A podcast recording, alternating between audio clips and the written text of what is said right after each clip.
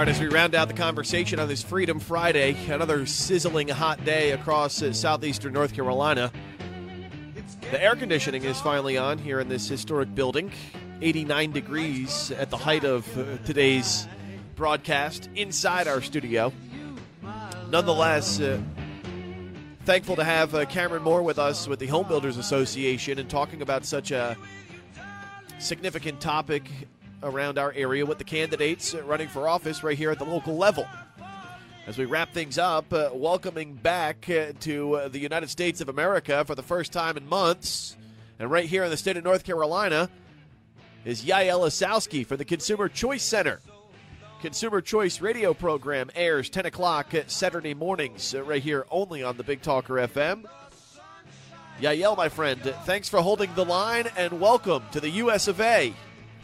Thank you, Joe, and thanks for rolling out the red carpet. It feels great, I'll tell you that. So let us uh, give us a little insight into what traveling back to America was like, uh, given that we are now, you know, in the in the back end, uh, in, in many cases, you know, of the health pandemic, or at least, you know, that's the way I'm viewing it here. We're uh, over the hump, and uh, you know, different circumstance out in Europe and what you've been dealing with over the last few months. But you took a chance, and here you are, with you and your lovely family uh, just outside the Charlotte area broadcasting to us this morning. Yeah, I took a risk, and I, I got to say, Joe, for, for those of you who uh, might have to wear the mask for ten minutes, uh, imagine having to wear that for nine hours while entertaining a toddler. Uh, that's pretty much what we were dealing with there, and of course, I have a, a mouth and a jaw for radio, so I, I need an extra-large mask. Uh, so my ears are, are pretty much still bruised from having to wear that the whole time. But uh, definitely an adventure. Uh, you know, I never thought I'd enter the border and then get scanned for my temperature. Uh, but I got to say, the C D C nurses, whoever was there at the Washington, D C airport, uh, did a fantastic job. I think they were actually pretty courteous and friendly. And the whole process was a lot easier than I thought it would be. You know, uh, we, there was a travel ban on everyone coming from Europe and China and Iran. Uh, they finally opened it up, and they uh, loosened uh, the recommendation on that two-week self-quarantine. So here I am. I'm back behind the mic. I'm back in North Carolina. It feels good. Well, it's good that, uh, you know, here in the U S, uh, we are welcoming, uh, you know, travelers from, uh, you know, here, there, and everywhere. Uh, when do you see, you know, the European Union opening uh, their doors to Americans? Because, uh, you know, I want to get out. I want to go to Italy you know, as soon as possible. I know you want to have that pizza, Joe. I, I definitely one hundred percent agree. Uh, from what we're seeing right now, it's really going to depend on the formula of the number of cases that there are. And really, that's, that's what it comes down to. And uh, the thing is, is across the U S, as you well know, we have different rates of people contracting and dying from the virus in whatever state. And it's that national average that's going to count into that. I'm hoping we can have some good numbers over the next couple of weeks. You know, I, I, unfortunately, it doesn't look like Labor Day is going to be the first day that you can fly off into the wilderness. Uh, but, you know, they, this could be different come October or, uh, you know, as, as many political observers have stated, uh, once Election Day comes to pass, which would be very unfortunate. Uh, Yaël Ossowski from the Consumer Choice Center, host of the Consumer Choice radio program. It airs ten o'clock Saturday mornings right here on the Big Talker F M. He joins us every Friday as well, just after nine thirty.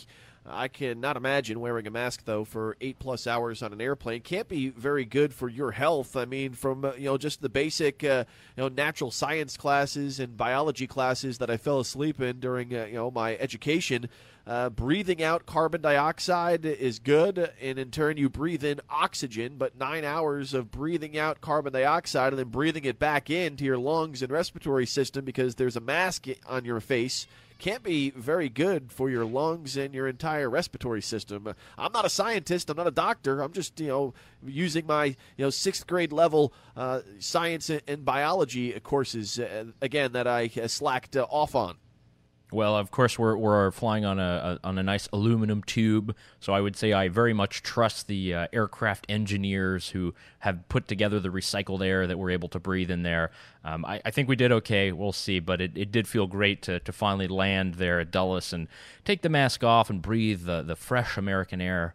You know, it's that freedom that's coming back into my lungs. nothing better than breathing in, well, the swamp of Washington, D C when you welcome back uh, to America. That being said, Yael, uh, I know, and many of our listeners might not know, but you are a naturalized citizen. You were born north of the border, and uh, you became a U S citizen. And there was a lot of talk this week of politicizing uh, during the R N C a group of uh, newly minted U S citizens as the president uh, was a part of a naturalization ceremony.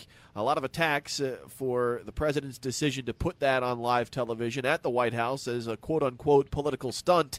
Uh, as a naturalized citizen, what would it mean to you uh, if when going through the protocols that are in place to become a U S citizen, what would it mean to you if a U S president just happened to stop by and say hello to you uh, during that time? Yeah, I think that's a, an ultimate show of, of patriotism. I think there's a lot of immense pride in that. Um, I had my naturalization ceremony in Charlotte, North Carolina, in some nondescript federal building. Uh, you know, we were a group of about fifty people. It was great. It was amazing. Uh, great feeling, smiles all around.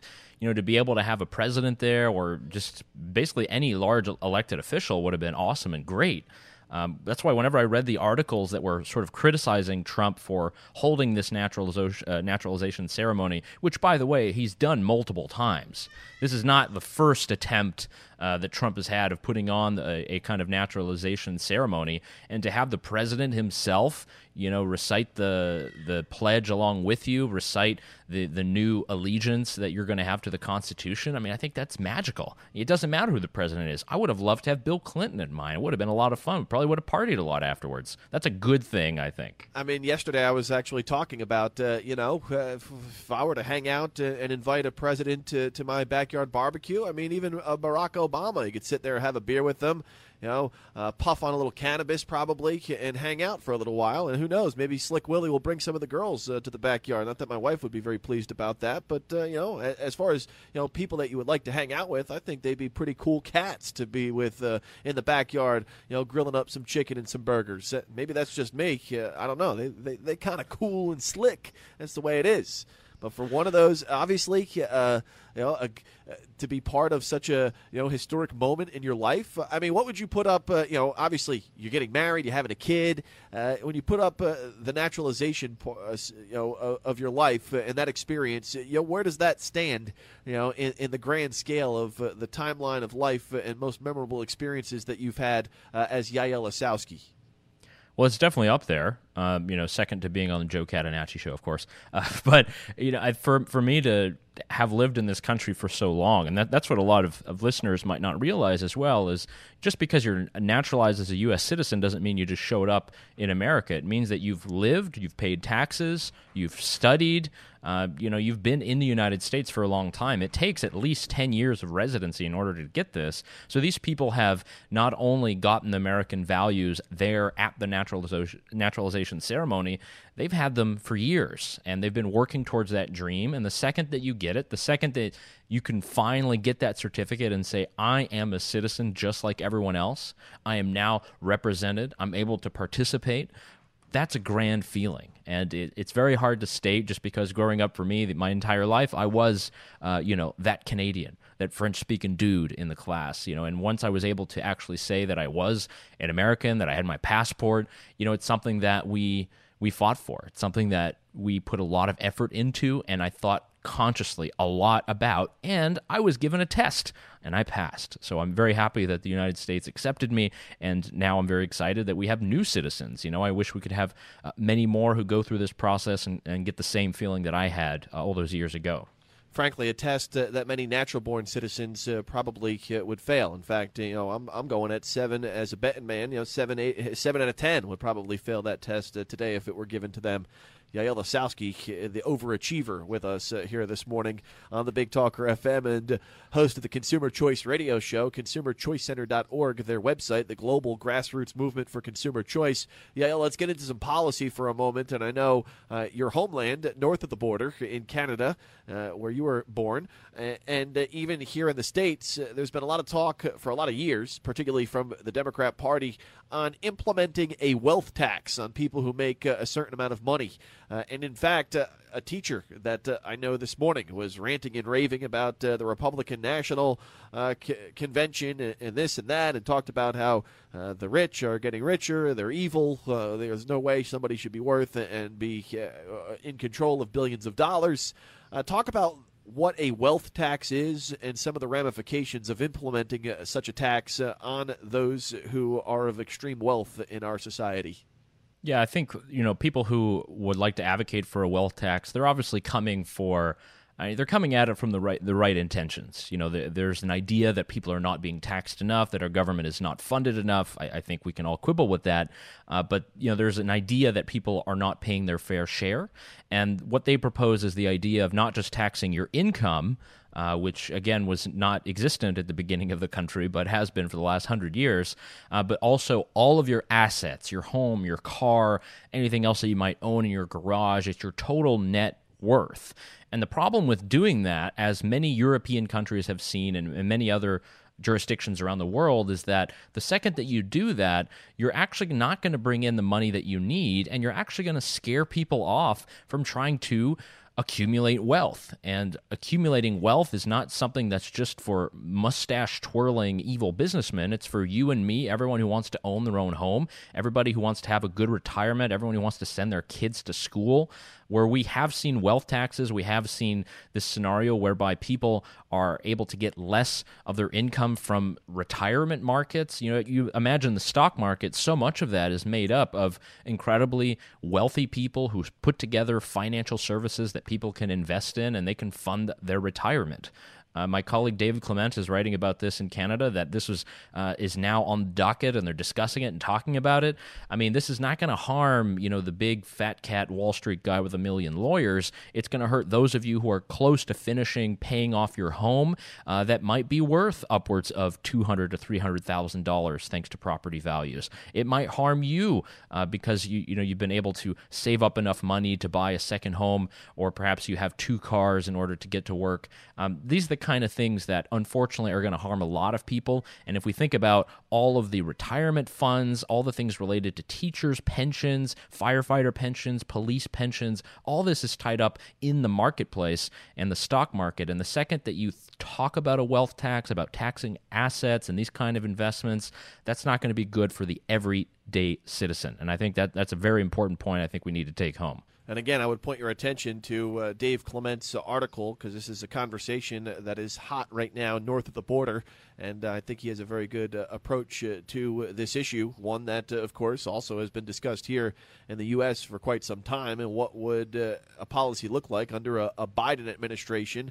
I think we know where that might be going when it comes to uh, taxes, particularly uh, um, among people who uh, you know haven't been able to uh, earn uh, a good living here in this country. Yael, before I let you go, Uh, I got a I got a call the other day from a friend of mine, because as you may know, and you know uh, that uh, I contracted the coronavirus uh, middle of June, and uh, I was asked to, to donate my plasma. And in fact, uh, well, they say that they'll pay me for plasma uh, because I have the antibodies supposedly uh, that could help people who are dealing with uh, bigger symptoms related to uh, the virus.